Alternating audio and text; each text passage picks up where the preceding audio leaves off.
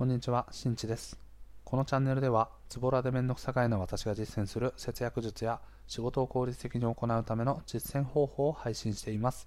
はい、皆様いかがお過ごしでしょうかということで、今回はですね、まあ、フリートークになるんですけど、僕が過去にね、こう、患ってしまったうつ病についてのお話をしていきたいと思います。いやー、今思い返してもですね、非常につらかったというのが率直な意見ですね。なのでですね、この配信を聞いていただく上で、いかにこう休息、まあ、身体的な休息、または精神的な休息を取ることがどれだけ大事かということをね、あの皆さんがご認識いただければというふうに思っております。はい。というところでね、まず冒頭としては皆さんね、最近しっかり休息取れてますか？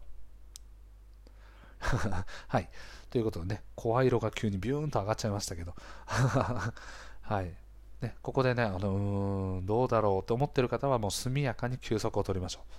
はい、睡眠であったりとか、気分転換の運動をしたりとか、はい、何か美味しいものを食べたりとか、そういったことでですね、気分転換とか、まあ、精神的なそのストレスであったりとか、身体的なこう負荷っていうものをしっかりと軽減できるような行動をとっていきましょう。はい。で、なぜこのお話をしているかなんですけど、僕自身はですね、今から約5年ぐらいかな、5、6年前ぐらいに、えっと、中度のうつ病、軽度、中度、重度、なので真ん中ですね、そこそこなうつ病にかかりました。はい。で、あの、その時期をね、振り返ってみると、またはその要因が何なのかっていうのを考えたときに、結果で言うと分かんないんですよね。やっぱりこういろんなことが複合的に絡まっていて、これが原因でこういうふうになってしまったということが明確には分かりませんが、とにもかくにも休息が取れてなかったというのは、その時点であの明らかに言えることですね。これはどういう休息かというと、例えばこう身体的な休息。例えば僕はあの会社が東京の方にあったので、通勤でだいたい2時間ぐらいですかね。で子供の保育園に送るよなんていう時に関しては片道3時間ぐらいかけてと保育園とかをね経由しながら会社に行く。というようなことをルーティンにしてました。はい。なので大体5時半に起きて6時半に家出てでそこから3時間9時半ぐらいに会社着いて仕事して終電で帰ってきてまた5時半に起きてみたいな感じの生活ですね。あの頃は最もきつかったですね。でまあ、そういったようにですね、まあ、睡眠不足であったりとか、あとは子供がまだ小さかったことから夜泣きをするしていたので、日中妻に子供を預けっぱなしになっていたから、その分の、ね、フォローはしっかりしようと思い、あの夜中何度も何度も起きていたとしても、はい、僕もしっかり起きて、あの夜ね、抱っこしたりとか、トントンしてあげたりとか、そんなことをしていたので、実質1日の睡眠っていうのは多分2、3時間ぐらいですかね。うん。で、仕事もかなりハードな時期で、その時はそうですね、デザインチームのリーダーをしていたので、その時のマネジメント、チームメンバーの課題解決とか、あとは業務、案件がね、こうバーッと一気に重なったり、なんてことをすると、一気にもうヒーヒーヒーヒーになってしまうというような状況でした。なので、講師ともにですね、非常に忙しい、そして息抜きをする時間が全くないという状況でした。でそんな時にですね、まあ、そういう生活を繰り返していると、やっぱり体にもガタが来るんですね。結果的に言うとどういうふうになったかというと会社に行けなくなりました。それはどういうことかというと電車に乗る時ですね。乗ったりするとあの変な汗が出てくるんですね。でなんかこうじわじわじわじわ暑いなみたいな感じ。なんかそわそわするなとかドキドキするみたいな感じになったりとかして途中で何かこう途中下車をしてしまって午前中休みにしてしまうとかあとはもう反対側の電車に乗っちゃうとか。まあ、すなわち多分電車に乗るイコール自分がこう疲れる場所に行くっていうような結びつきがあったんですね。なので結果的に電車に乗ることが怖くなり会社に行けないという状況になりました。なのでその後約1ヶ月ぐらいの休職期間をいただきました。でその1ヶ月間の間ではやっぱり子供が第2子が生まれて間もないということで産休育休みたいなね扱いでお休みをいただき本当にリフレッシュすることができました。で、よし、もうこのままで大丈夫そうだ、いけそうだなって言って、1ヶ月後ですね、会社に行って、最初の頃は大丈夫だったんですが、その日を繰り返していくと、どんどんどんどん次第に、もうどんどんまた元の、元通りになっていったんですね。で、結果的にはもうそれが耐えられない状態になっちゃって、もう忙しい部署から移動させていただいて、はい、あの比較的安定した業務のところでこう、ね、仕事をすることによって多少ないとも緩和はしましたが、はい、結果的には治っていませんでした。治りませんでした、はい、うつ病でよくある話ではあるんですけどとにかく投げ。治ったかと思ったら再発するとかね。そんなことよく聞いたことあると思うんですけどまさにですね。でまあ、あのそういうことがきっかけで、まあ、あの症状としてはそういう感じなんですけど僕自身が一番きついなと思っていたのは何かというと症状としてはですね今までできたことができないっていう状態が非常につらかったです。だから仕事においても今まで何も考えずにも当たり前のようにできていたことをいちいち考えてやらないといけなかったりとかなぜか知らないけどすごく遠回りなやり方をしていたりとか。あれ？今まで当たり前にできてたの？なんで急にできないの？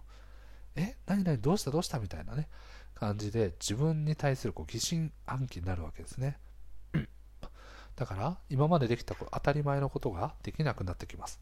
そうすると自分が何か今までと違うんじゃないか。というような不安に駆られるわけですね、うん、しかし何を考えてみてもよくわからない。だけどとりあえずもう何もかもが当たり前のことができない。それに対する劣等感がどんどんどんどん強くなっていって自己肯定感なんていうものはもうかけらも残らなくなるわけですね。そうすると仕事に対しての自信もないし、仕事でも何かこう、ね、新しいことをやることに対する恐怖感とか、そういったものが非常に強くなってきてしまって、結果的にそれがまあ評価を落としていく形にもつながってきます。なので給料が減っていく。そして自分ができてたことが当たり前のようにできなくなっていく。それらのダブルパンチが重なり、例えば家族に対して申し訳ないとかね、給料が下がっちゃった、ごめん、申し訳ない、どうにかしないとと思って頑張ってるんだけど、どうにもならないみたいな、っていうような感じの負のこうスパイラルに入っていって、結果的にはもうね、そのままこう潰れてしまったと。なので、そういう状況が続いていた中で、はい、あの病院に足を運び、そして結果としては、まあ、うつ病になってますよというふうに診断されたときは、なんだか嬉しい気持ちと悲しい気持ちが半々という感じになってました。あ、自分は今病気だったんだと。よかったって思う気持ちもある。けれども、なぜ今までそんなストレス耐性が強いと思っていた自分がこうなってしまったんだ、情けないっていう気持ちと、両方が混じってしまって先生から診断された時に僕はなぜかね泣いてしまいましたその2つの感情から悲しい嬉しいそういったものがね泣いてしまったんですけどまあ、あのそのうつ病の人とかっていうのはねあのそういうのでこう涙涙しやすいっていう傾向があるので、まあ、まさにという感じですかね、はい、まさにそういう症状が出ていたという感じですね。でそれがまあ56年前のお話なんですけど今現在どうなのかっていう話で言うとだいぶ回復してきていると思います。おそらくこういうふうにね話を聞いている方に関しても何かこうネガティブなね発想とかを僕のお話からこう想起させるようなことは基本的にあんまりないのかなと思ってます。はい。まあ、至ってこう健常なね、状態なんじゃないかとは思うんですけど、それでも回復しているのはまあ80%、90%ぐらいかなというふうに思ってます。やっぱりまだ過去にできたことが未だにできないということが続いていたりとか、ちょっとしたこう何か人とのコミュニケーションで心が揺らぐ、大きく揺らぐことがまだあったりとか、そんなことをね、あのまだまだ続いているような状況なので、自分自身の中では治ったかというと、完全にまだ治ってはいないというのが答えかなと思ってます。ただし、かなりいい状態にはなってきているという自負もその代わりありますね。うん。なので、5、6年経った今もなおですね、僕は薬とかも何も飲まな飲んでませんでしたし、まあ、その精神科の人に何か相談しに行ったりなんてこともなかったんですけど、やっぱりこうねここまで回復したっていうのは何が原因起因したのかっていうのを考えていくとやはりこう精神的な余裕っていうものが全てを引き起こしているのかなというふうに思いました。ここでいう精神的余裕というのは例えば金銭的な余裕そして時間的な余裕を含めている精神的な余裕というふうに言っております。人の余裕っていうのは基本的には僕はお金と時間によって成り立っていると思ってます。なので、ある程度金銭的な余裕を持っていること、これはまあ必要最低限以上の生活ができる状態と僕は定義してますけど、であったりとか、あとは自分のその気分転換をする時間だったりとか、何かやりたいと思った時に使える時間が少なからずあること。これらを、ま、2つの要件を満たしていくと精神的な余裕につながるというふうに僕は考えていてじゃあ過去を振り返っていくとどうかというと節約をかなりきちきちにやっていたこと。もう最終的には僕のお小遣いを減らすところまで節約をきちきちにやっている時期もありました。そして仕事プライベートともに自分一人で何か考えたりとか過ごす時間というのは基本的に皆無でした。まああの実際問題はありましたね。うん、それは多分2、3週間に1回、土日のどちらか2時間だけですね。この時間が僕自身に与えられた唯一のこう自由な時間というふうになってました。おそらくね、主婦の方からすると、まあ、そんな時間すらもそもそも取れねえよっていう人もね、たくさんいらっしゃると思うんですけど、我が家に関しては、まあ、妻に対しても同じように、土日どっかで自分の時間取ってもいいよっていう提案はしておりました。なので、はい、そこは平等にお互いが時間を取れる環境というのはできてたんですけど、やはり2時間、3時間でできることっていうのは限られてますね。うん。なので、やはり気分転換をこう自分の納得できる程度にできていたかというと、決してそういうわけではなかった。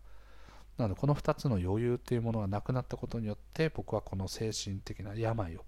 患ってしまったんじゃないかなというふうに今思っております。なので僕自身はですね、今はその時間まあ、金銭的な余裕に関しては以前よりもこう節約のレベルというものは少し緩和させている。もうキチキチにやるという状態ではなく、しっかりとその代わりに収入を増やしていくっていう意識を強く持って取り組んでいっております。なので節約に関してはもうできる限りはやっている状態。そこにプラスアルファの収益を上げていく取り組みっていうのをブログであったりとか、今のクライアントワークであったりとか、そういったものでね、こう追加で取れるようにしているというのが今の状況になっております。はい、で時間に関してもフリーランスという働き方をすることによって週4の働きであったりとかあとはもうちょっと妻にねあのお話相談をした上で週5で働いている時も1日だけここは休み自分の時間をくれという感じで相談して許諾を得てそこで取っている。それはなぜなのかというとやはりこう精神的な余裕をしっかりと確保するためですね。ここがなくなってしまうと家族に対しても冷たくなったりとか家の何かこうねあのサポートというか一緒に何か家事育児をしていく上でのその心の余裕っていうのがなくなっていってしまうと相手に負担がどんどんどんどんかかってしまうのでそれらの余裕を、まあ、周りに対してきちんと還元できるように精神衛生を保つということを日頃から意識しておりますなので、はい、皆さんもですねあなんかちょっと疲れ気味だなとかそういうふうに思う場合はもう速攻で休みを取りましょう。そうしないと、後から、あ、休み取っとけばよかったと思った頃には、もう5、6年経っても治らない病を患っている可能性があります。このこの5、6年間、僕にとっては本当に暗黒の時代というふうに言えるぐらいですね、本当に本当に辛い時期になってました。はい。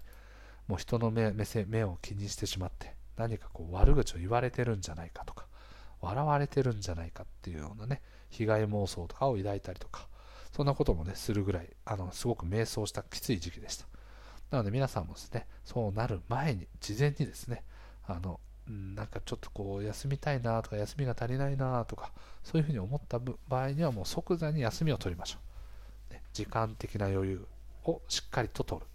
ね、あのしっかりとこう精神面を安定させていくことによって仕事のパフォーマンスも上がるし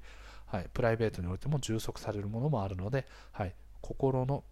あの余裕というのは最も大事にして生きていくといいと思います。はい。ということでね、ちょっと時系列、そのお話をする上での時系列がバラバラになっちゃったので、そのちょっとね、こう病院に行く過程とかが前後しちゃって分かりにくいかもしれないですけど、皆さん、しっかりと休みましょう。はい。この一言につきますね。はい。ということで今回の配信は以上となります。最後まで聞いてくれてありがとう。また聞いてね。バイバイ。